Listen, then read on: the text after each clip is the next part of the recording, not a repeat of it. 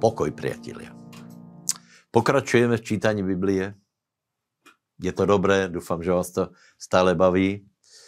Čo nás dneska čeká? Žalm 15, celý Matuš 17 a Genesis 49. Krásné příběhy. Žalm 15. Tu je otázka, Dávid klade otázku, kdo bude pohostínit v tvojom stáně. Čiže bychom dneska povedali, kdo je, bude zachráněný, kdo bude spasený, čo je před Bohem dobré, čo je lúbe, čo je milé. A potom popisuje, čo má člověk robiť, aby se lúbil pánovi. Já chcem povedat jednu věc. E, aby jsme byli zachráněni a spasení, tak my predovšetkým musíme uveriť Pána Ježíše Krista, musíme být znovu zrodený, naplněný Světým duchem a potom pre nás platí Žan 15, potom se máme pozrieť, čo se Bohu páči ako životní štýl. Chodit bezúhodně, neohovárať, e, e, robiť spravodlivo, robiť spravodlivo s financiami a podobně, ale nie je to iba za to, že se někdo bude snažit žít dobrým životním štýlem a nebude znovu zrodený. A zase není možné vyhlásit Pána Ježíše Krista jako svého pána a potom nenásledují skutky. Čiže musí to být spolu. Věra a skutky jdu spolu.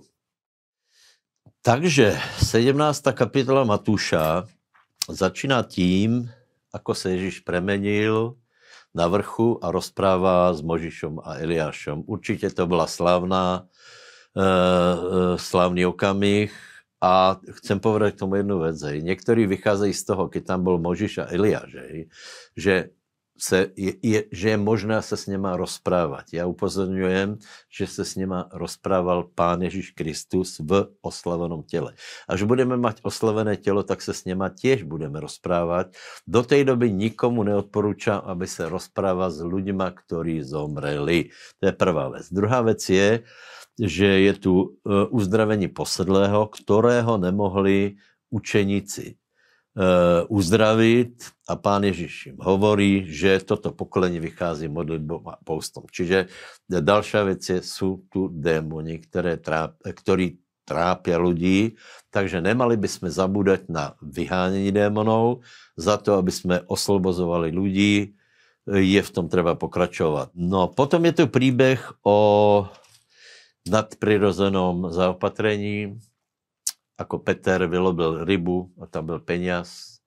Takže hovorí nám to o tom, keď Boh je s náma a my jednáme podle jeho nariadení, podle jeho príkazov, Boh se stará nadprirozeně.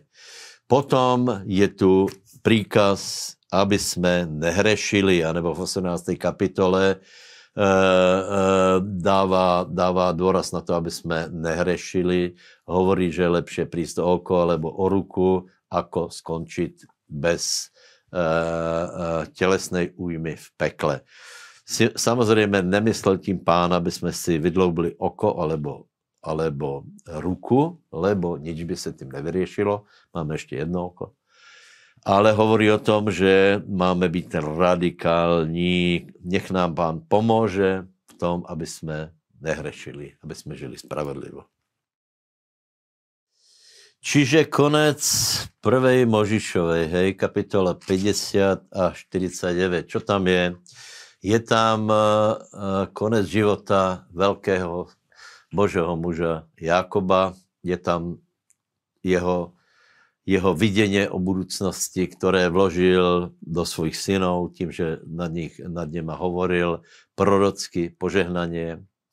A potom je tam jeho smrt a pohrab. Hej.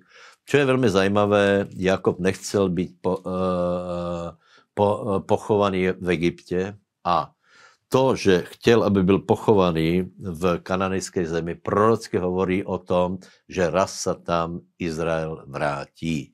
Ještě ta doba nebola, on zomrel v Egyptě, ale, ale to, že byly jeho kosti vyvezené, je velice, velice důležité.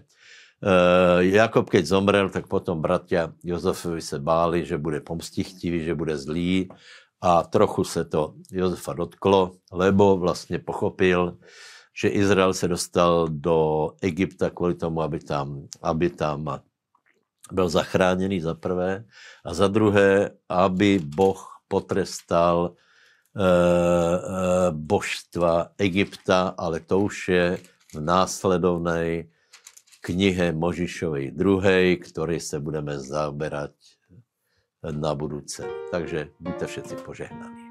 Pokoj vám.